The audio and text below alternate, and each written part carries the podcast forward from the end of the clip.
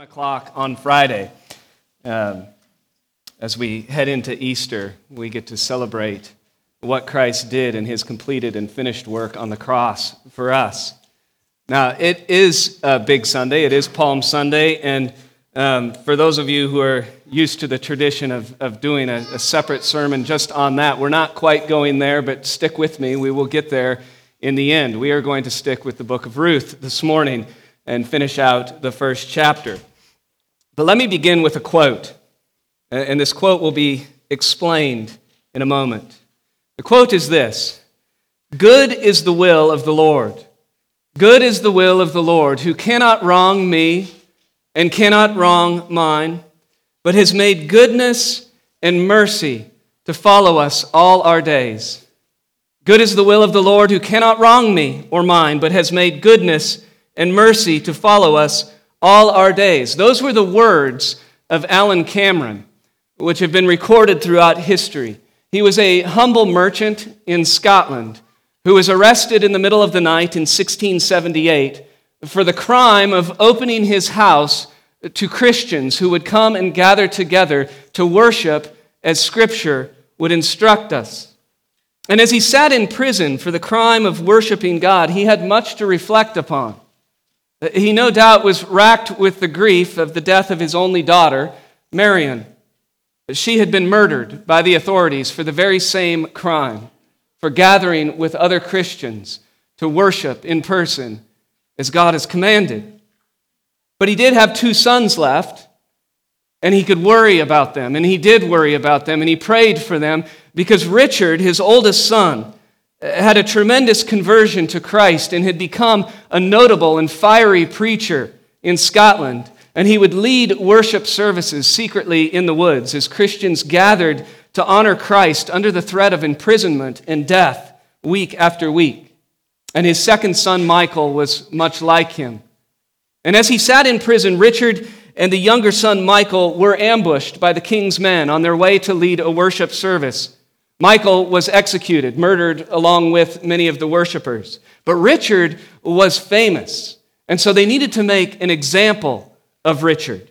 They cut off his head and they cut off his hands to display publicly to all of those in town. It was a reminder to all of what the price of following Jesus Christ would be for them.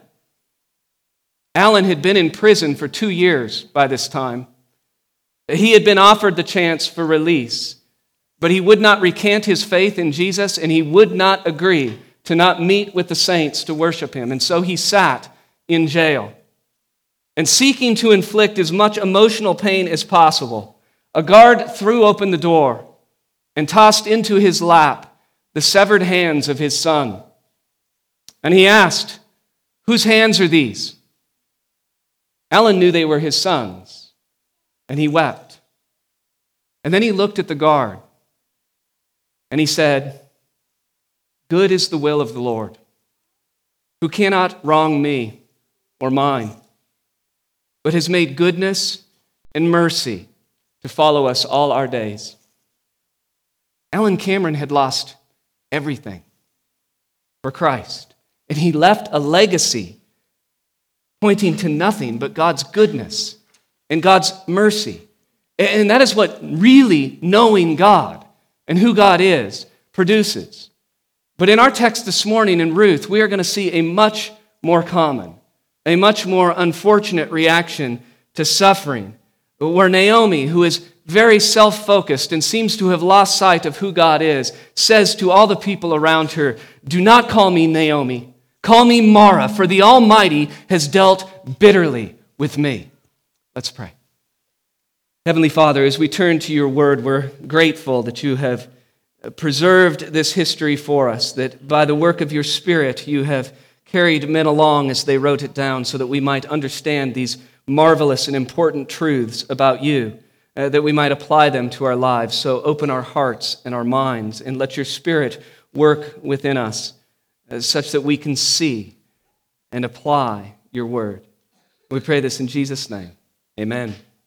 Now, we will be in Ruth chapter 1. As I mentioned, our text this morning is actually the final verses, uh, verses 19 through 22. As you turn there, though, I want to read uh, from Luke 15 because I want you to have this in the back of your mind as we get there. In this chapter, chapter 15 of Luke's Gospel, Jesus provides three illustrations. He tells three parables to get our attention focused on the most important thing, which is eternity and where a person will spend it.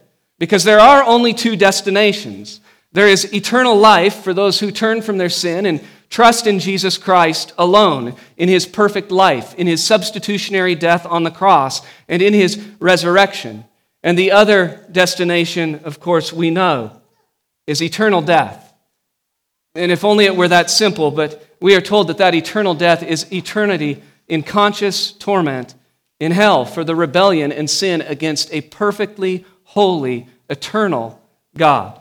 Now, I'm not going to read the parables. You can do that later. I just want to sh- show you Jesus making the same point three different times, over and over again. Luke 15, 7, he says, I tell you, there will be more joy in heaven over one sinner who repents than over 99 righteous persons who need no repentance.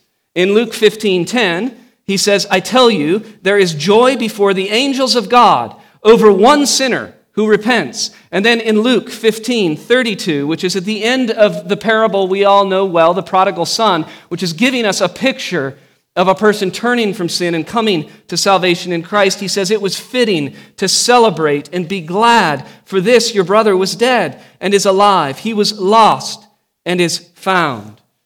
Now, these are important because if we really believe what we say that we believe, uh, if we really believe what is taught in Scripture, and we see this so clearly in John 14, 6, that Jesus is the way and the truth and the life, and that no one, not a single person, no matter how good we think they are, no matter how nice they are in this life, not a single person will enter heaven's gates unless they enter it by and through Jesus Christ. If we realize that, then this repetitive truth that is emphasized by Jesus in these parables should help us make sense of all of the events in our lives. Uh, because we are called to fulfill that great commission, to go out and make disciples. And we know that everything happens for God's ultimate glory. And every event progresses God's redemptive plan, whether we can see it or not, and works for our sanctification. And we can pray and hope that we are being used by God as He saves others. And the challenge for us is we don't often see that. But Naomi did. Naomi did. She got this great gift laid out right in front of her. Now, we remember as we turn to the text that Naomi had lost everything that was important to her in this world. She had lost her home because of the famine in Bethlehem, and she left. She had lost her husband and her two sons to untimely deaths. And she is left now only with two Moabite, not Israelites, but Moabite women that are attached to her.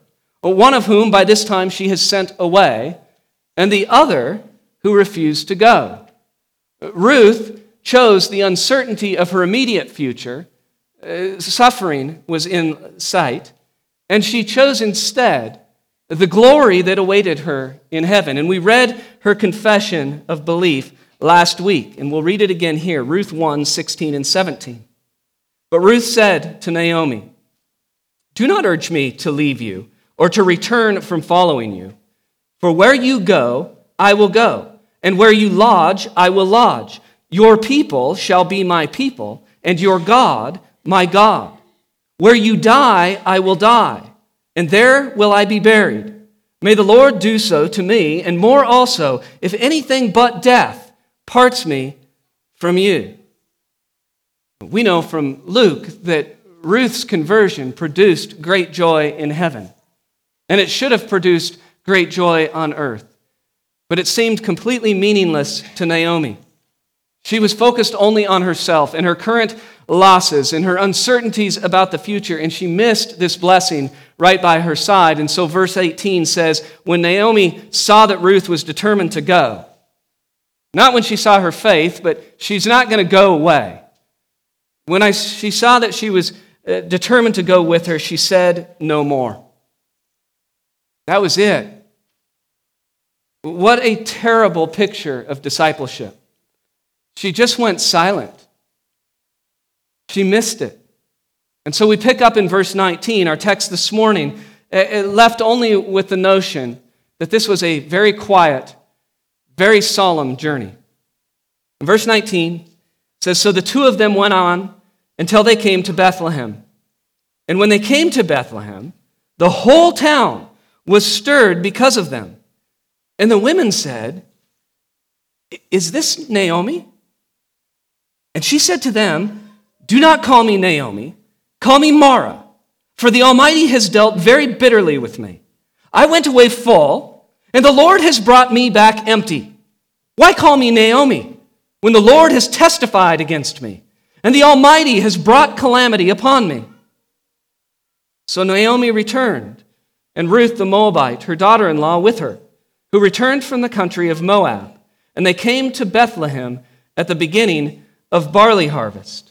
Now, remember, it had been over 10 years since Naomi had left Bethlehem. And it is a small town. It had a population of between 300 to 1,000 at that time, so people knew each other. They lived life together. They knew each other well, and she is now returning after this prolonged famine where the people suffered, but she arrives at a time where God's grace has been poured out, and He has lifted the famine. And the men would be out in the fields because we're told at the end it was the beginning of barley harvest. But it's not surprising that it created a big stir. Elgin's population is about right in the middle of that. How long does it take for people to start talking about someone returning to town or moving into town? That spreads like wildfire, right? It's the same situation here. She shows up back into town and they ask, they look at her and say, Is this Naomi? And you can understand why that question would be asked. 10 years. But it was 10 years of hardship, of great loss, of terrible grief, of worry, of meager provision. And that changes a person's appearance. She didn't look the same. And so it's not shocking that the woman, women would look at her and say, Is that Naomi? She looks different. What happened over those 10 years? She used to smile more, and I don't see it now. And so in verses 20 and 21, Naomi reacts.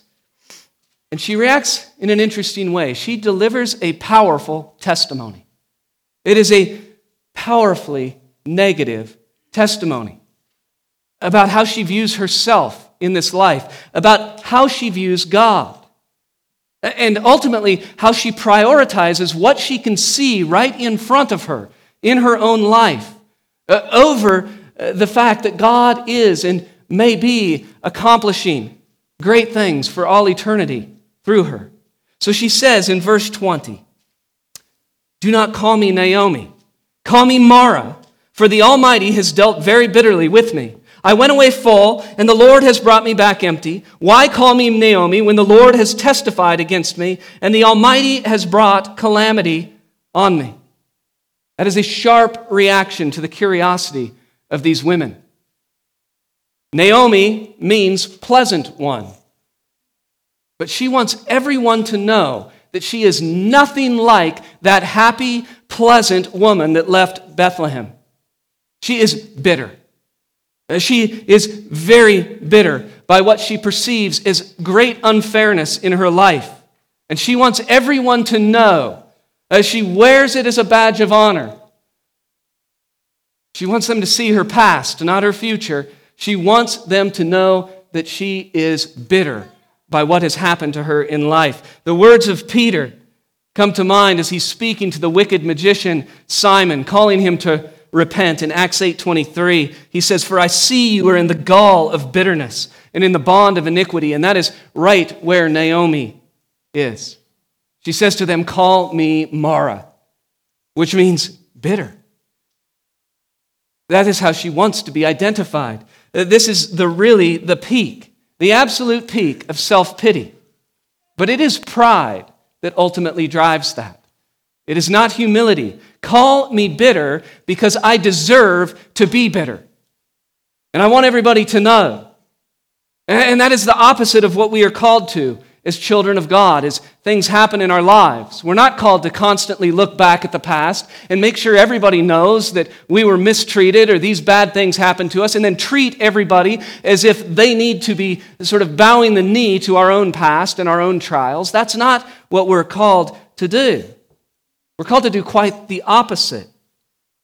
Our life should look a whole lot more than like Alan Cameron's in that story than it does Naomi's at this moment. You remember the words of 1 Peter 3:15. In your hearts honor Christ the Lord as holy, always being prepared to make a defense to anyone who asks you for a reason for the hope that is in you. Well, how can that work? Naomi gives nobody a reason to ask her about hope of any kind. In fact, she doesn't want to be identified as one who has hope. She wants everyone to ask why she suffers and why she is bitter. She wants her past suffering to be known. She sees it as unjust, it is unfair. She's been given a rough lot in life. And that is the first thing, the main thing she wants everyone to know about her as she walks the streets. And here she stands next to a young Moabite woman named Ruth a woman who was raised in a pagan society, who had only eternal damnation to look forward to, but who God has saved. And she could just look to her side and say, uh, My life has been tough, but I have this great prize beside me. And I can say that while my life is hard, God is good, and God saves. And I'm so happy that God used me. I don't understand it, but I'm glad He used me to reach her. But Ruth means nothing to her. Absolutely nothing. Nobody in town actually is asking about Ruth in this story. Naomi doesn't seem to express the least bit of enthusiasm for her conversion or her salvation or her being there. She says in verse 21, I want everyone to know I went away full and the Lord has brought me back empty. Which is a really ironic statement to make. It's a very strange way to set up her accusations against God because we know why she left. She left because of a famine, and her family was worried about starving to death.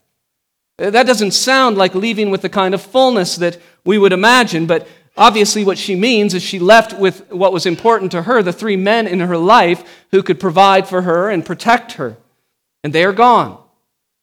But she left full of something else. She truly left Bethlehem full of pride. And God commanded them. This is where you see that. You say, well, where do you, where do you see that? Interesting. I should have had something really profound to say when that, that came through, but it, I didn't. Sorry. I wasted an opportunity there.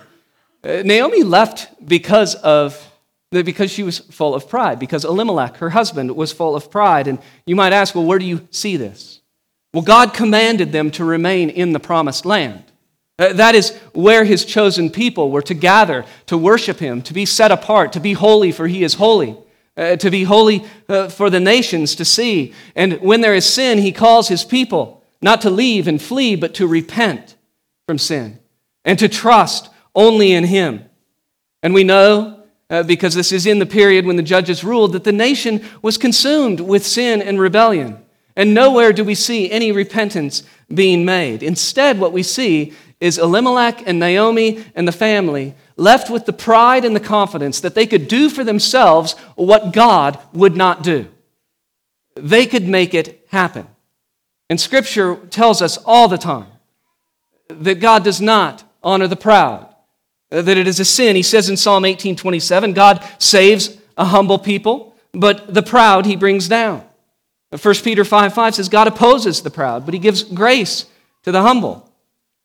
Uh, and Naomi doesn't really demonstrate any humility here, even. She is returned without the men in her family, and she says to all the people there, regardless of the one standing right next to her who has been granted eternal life, that she is returning empty. She's bringing nothing with her.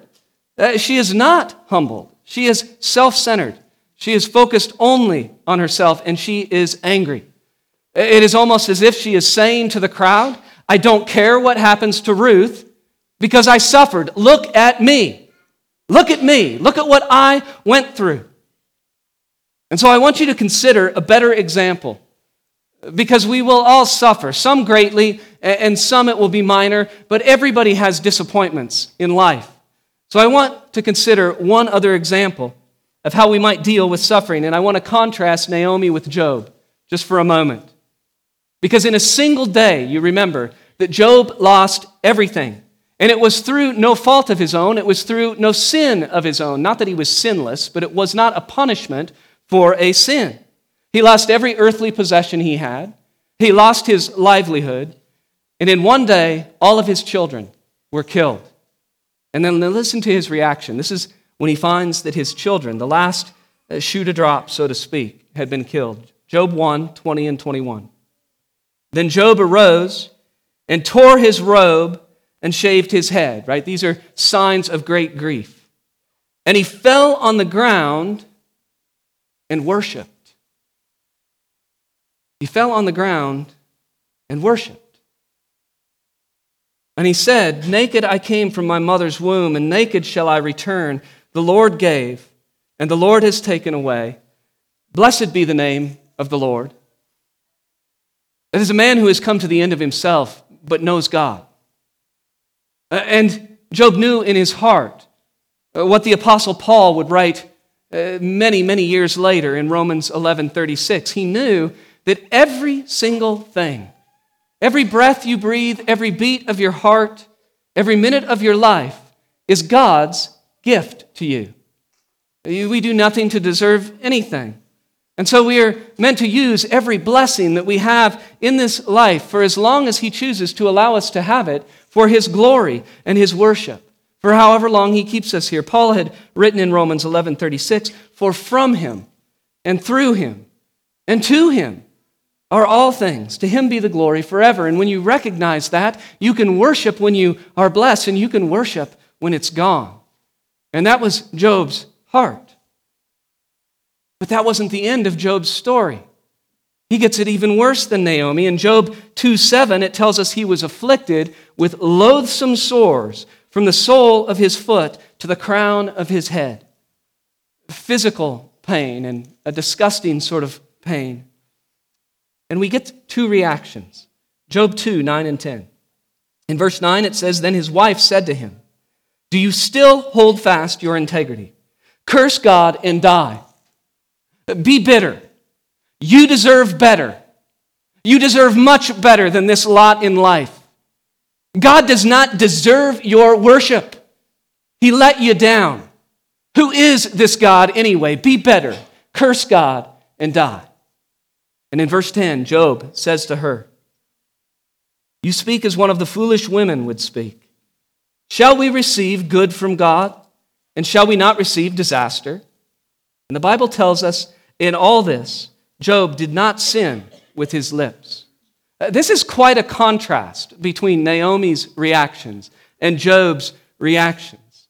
But it begs the question for all of us to do some self reflection and ask how do you rate yourself in this life, in your walk with Christ as you face disappointment? It's easy to see God's work in blessing. Uh, but do we, uh, when we look at our blessings and a big and there. And all the challenges, the defeats, the disappointments, the hardships, all of them equally as opportunities to be faithful and to serve and love Christ and speak for Him as a good God who is achieving all of His purposes for His kingdom. Now, the one difference or one similarity, really, between Naomi and Job, and you see this in both of their stories, is that they knew that God was ultimately in control of everything. Job knew God was ultimately sovereign and good, and therefore he could react in one way. Naomi saw God in a different light. She didn't seem to really know the fullness of the God that she was called to worship. Now, A.W. Tozer has, has written a famous book, many have read it, called The Knowledge of the Holy. And his very opening sentence is a well known phrase. And he wrote, What comes into our minds when we think about God is the most important thing about us.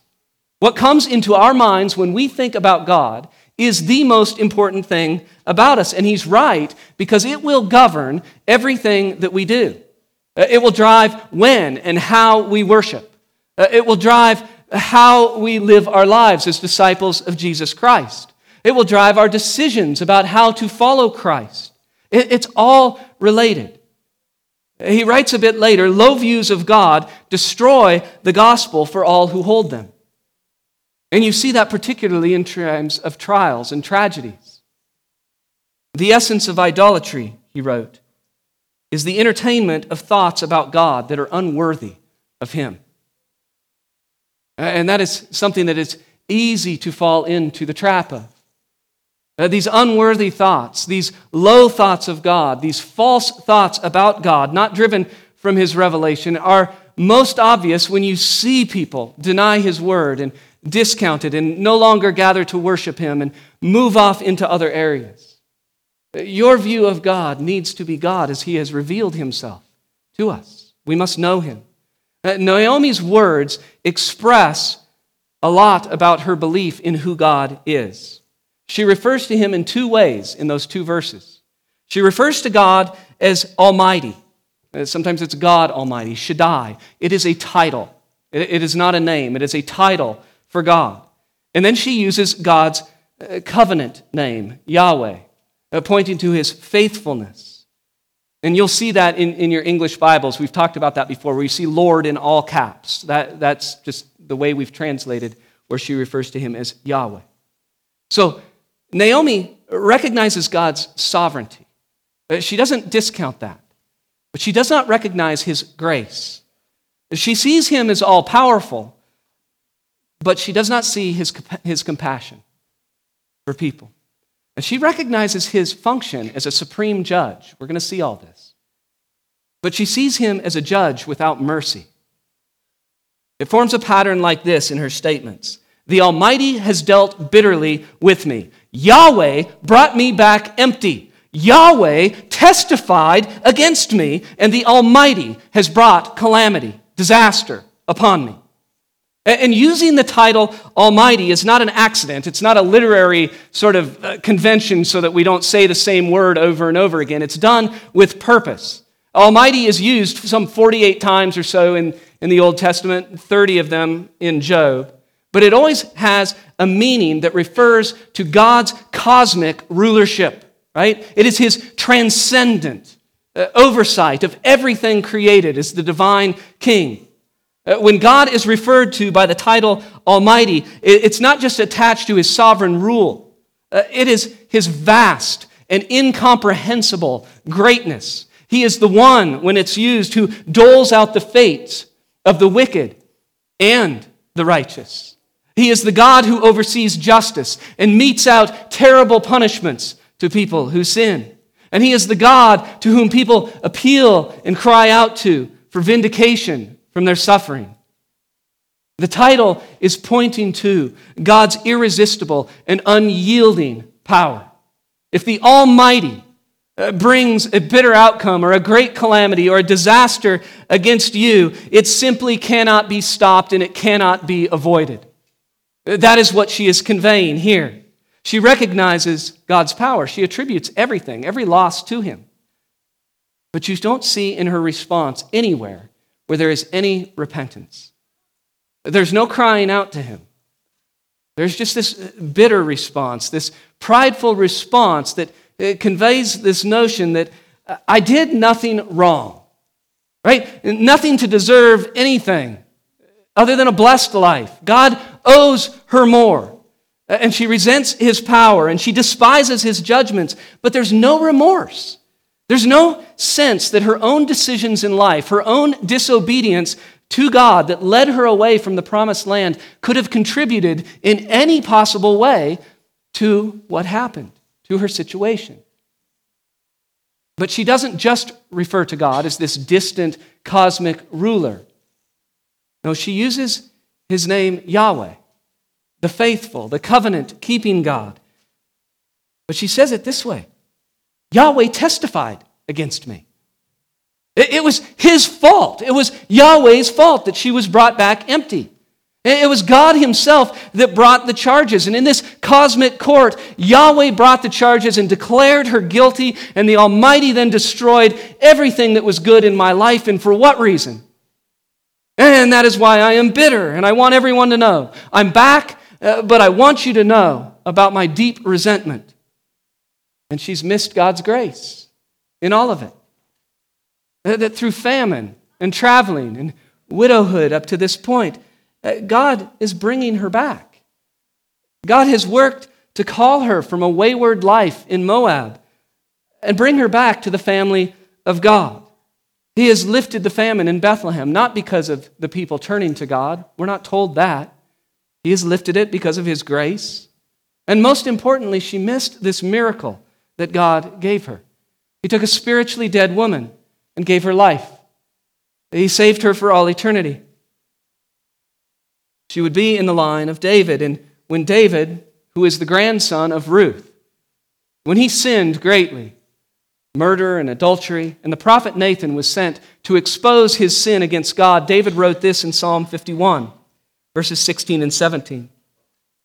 For you will not delight in sacrifice, or I would give it. You will not be pleased with a burnt offering. What is he saying? He's saying that God's not interested in our rituals. That's not enough. In fact, it's not anything. Verse 17 the sacrifices of God are a broken spirit a broken and contrite heart, O God, you will not despise. Naomi's outburst here contains nothing that reflects a broken spirit. Broken in terms of her loss, but no broken spirit and contrite heart. Only accusations against a perfect God. Uh, so, what is she missing through her tunnel vision? Uh, her vision that is only seeing herself, how things affect her in this life. And you might flip that and, and really just ask, who is she missing? Ruth, standing right next to her.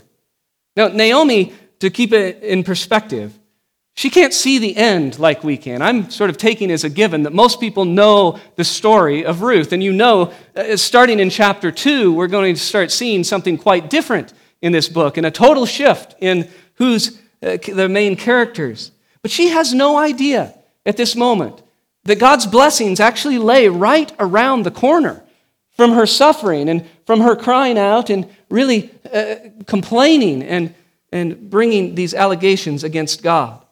And she can't see at all that God is unfolding his redemptive plan through her.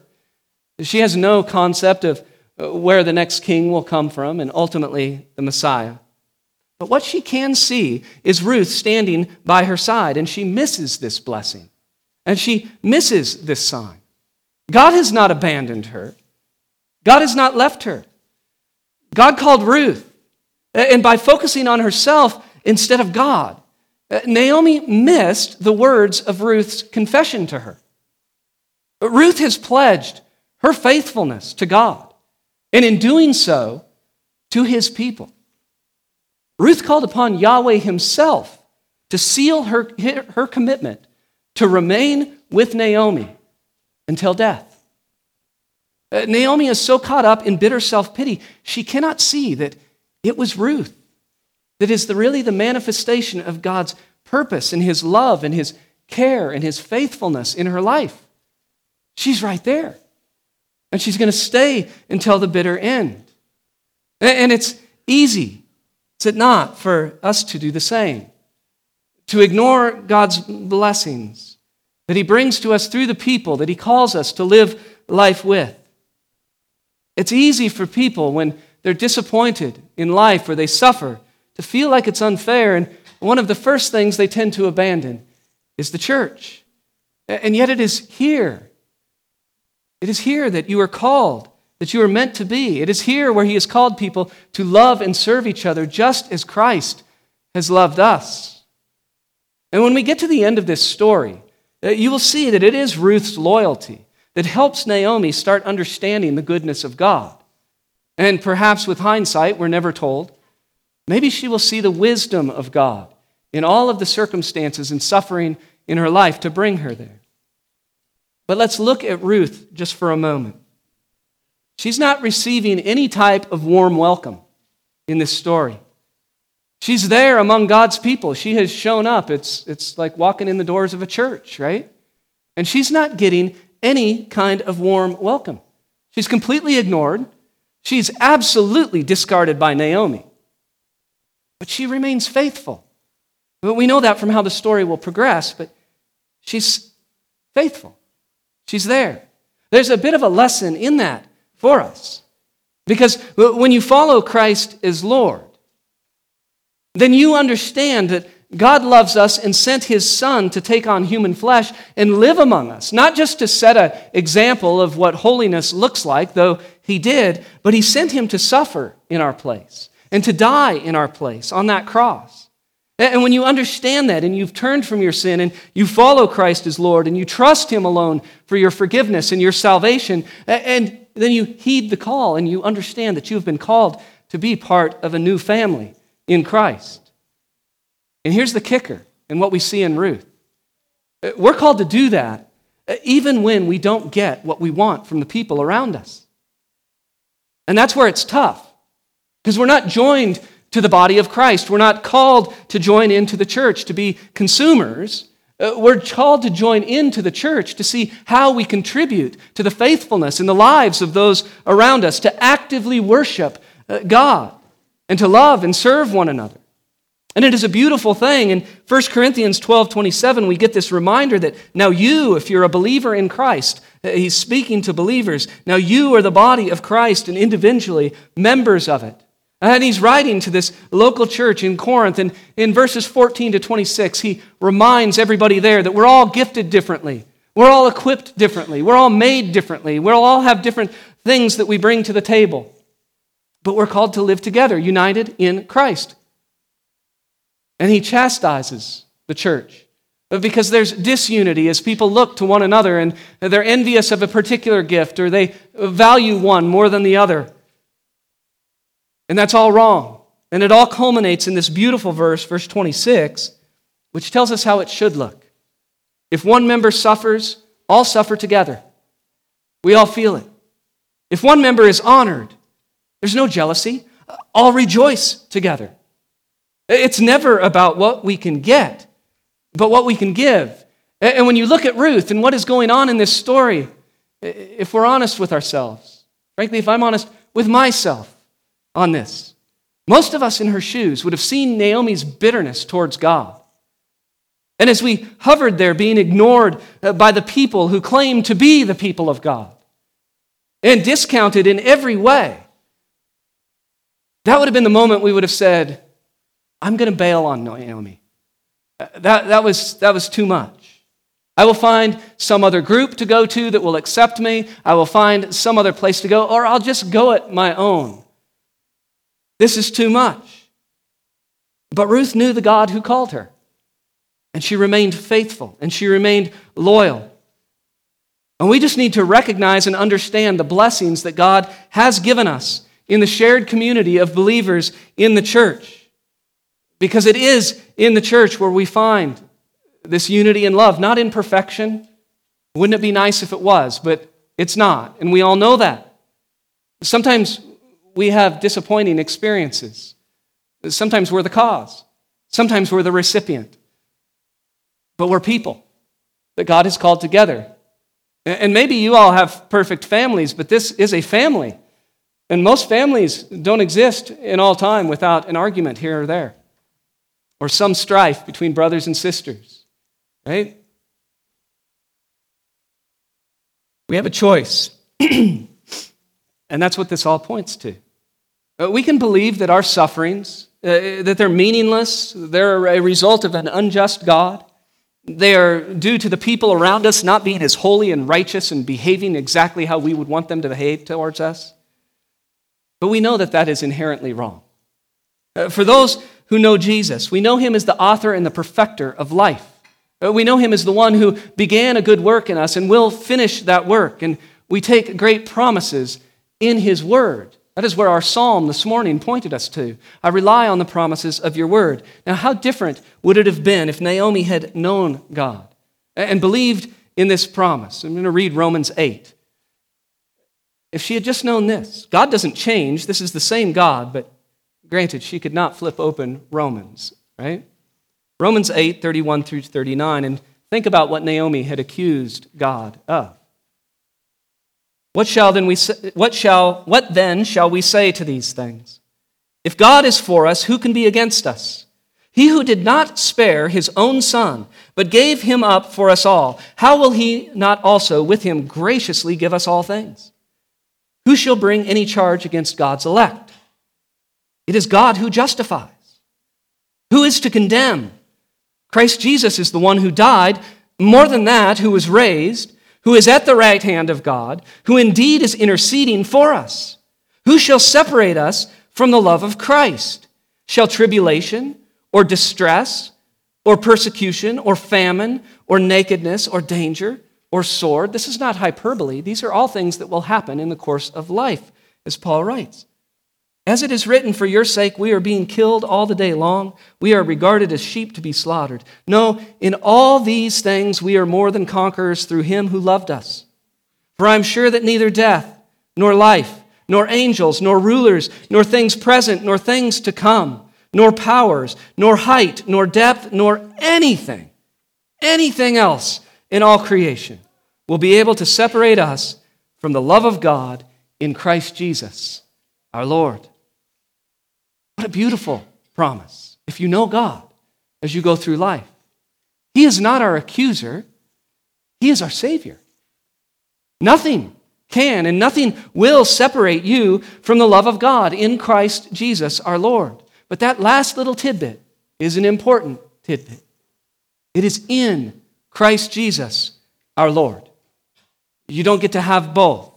You have to turn from sin. You have to turn away from the ways of the world. You must bow the knee and submit to Jesus Christ as Lord. Now, Naomi's entrance into Bethlehem was abysmal. Not the kind of thing that you want to put up on your wall as a faithful follower, as an example of your Christ likeness. It was a terrible witness of failing faith in who God is. It was an entrance that was full of pride and a wrongful claim, really, of God's injustice. But there is another entrance that we celebrate today, and it couldn't be more different than how Naomi entered Bethlehem. Now, our passage just concludes simply in verse 22 with the statement that Naomi returned and Ruth the Moabite, her daughter in law, with her. But we know that Ruth would be the grandmother of David, and she would establish the kingly line through which Jesus of Nazareth would be born. And so this Sunday marks the beginning of Passion Week, the lead up to the cross. This is the Sunday when the Savior, who was born to that virgin in Bethlehem, entered Jerusalem on a mission to save his people, on a mission to save all those who will turn from sin and believe in him. And you see two things juxtaposed here. Naomi returned because of God's grace, it, poured out on the city of Bethlehem in providing food. Jesus would enter Jerusalem to be God's gracious outpouring on the people who will follow him. Naomi came with bitterness and looking at this life. Jesus entered Jerusalem knowing exactly what lay ahead. And he said in Luke 18 31 to 33, and taking the twelve, his disciples, he said to them, See, we are going up to Jerusalem, and everything that is written about the Son of Man by the prophets will be accomplished.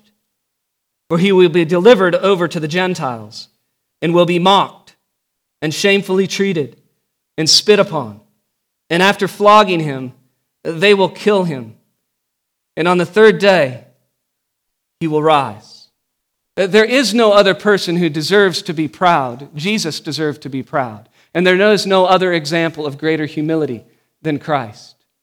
If anyone were to be bitter entering a town, you might be a little bitter if that was laid out for you as your future to be spit upon, to be beaten, to be killed.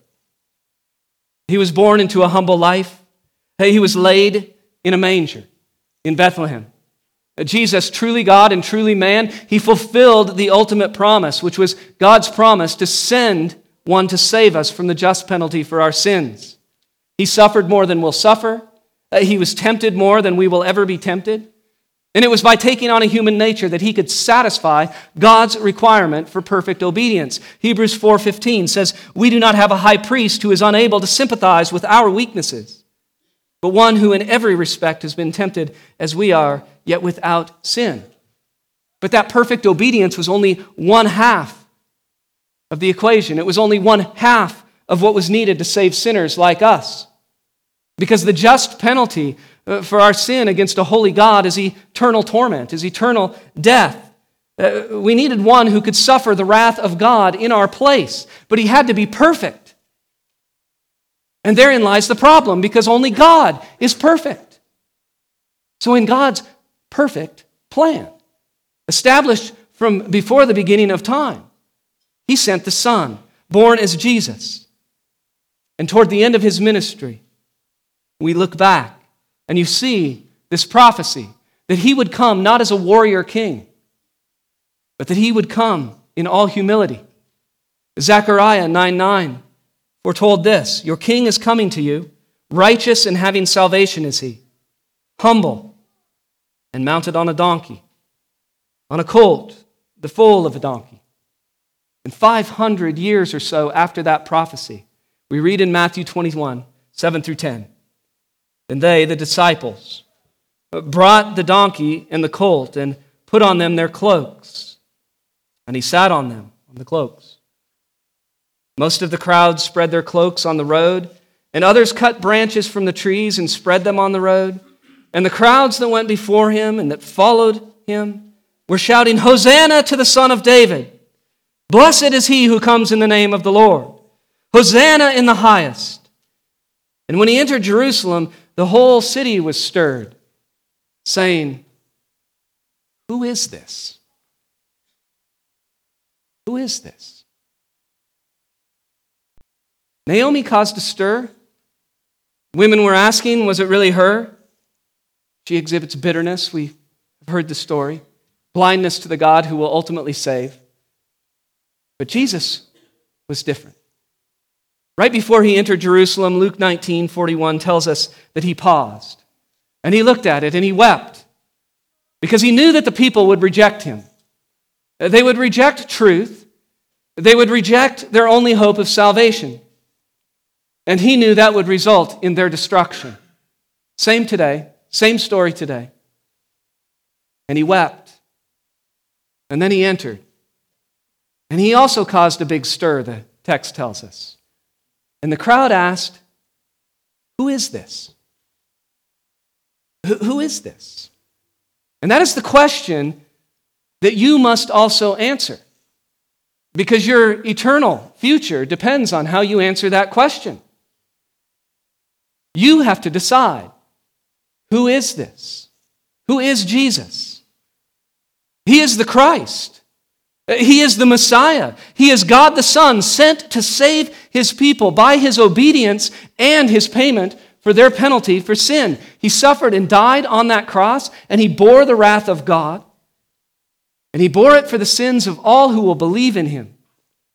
And he rose from the grave, and he ascended into heaven, and he intercedes for his people daily. Who is this? He is the one who came as the suffering servant.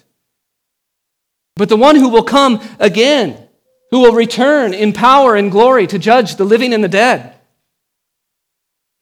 It's easy for us to follow the path of Naomi. It's built into our sinful nature. It's reinforced by the world around us.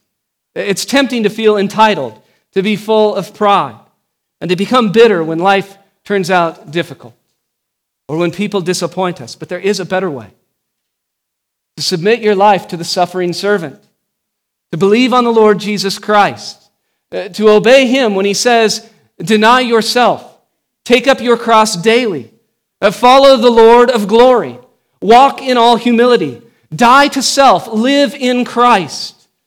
Because we worship a living Savior, and his promise is eternal life Uh, and to achieve all things for our sanctification and His glory. But His promise is not to make daily life easy or the way that we want it to turn out. So it is ultimately in knowing Christ, in knowing the God of the Bible. It is your faith in Jesus Christ, in truly knowing Him, fully trusting Him, that should give you courage and boldness and the ability to face life in all of its challenges that it throws your way, with the peace and the security and the joy, even, that can be found only in Christ. how you live your life, how you face your different ups and downs, that will be a witness to others about who you think God is. You may profess to know God, but how you live, what you do, tells everyone who this God is that you profess to know. And we know that He is perfectly good. He is the Creator, He is the sovereign God. He is the God who does judge in perfect righteousness, but He is the God who saves mercifully through sending His Son. That all began when He entered Jerusalem that Sunday so many years ago. But as that work was completed on the cross, we look to Him knowing the promise that God has saved us by grace through faith in Jesus Christ alone. Let's pray. Lord,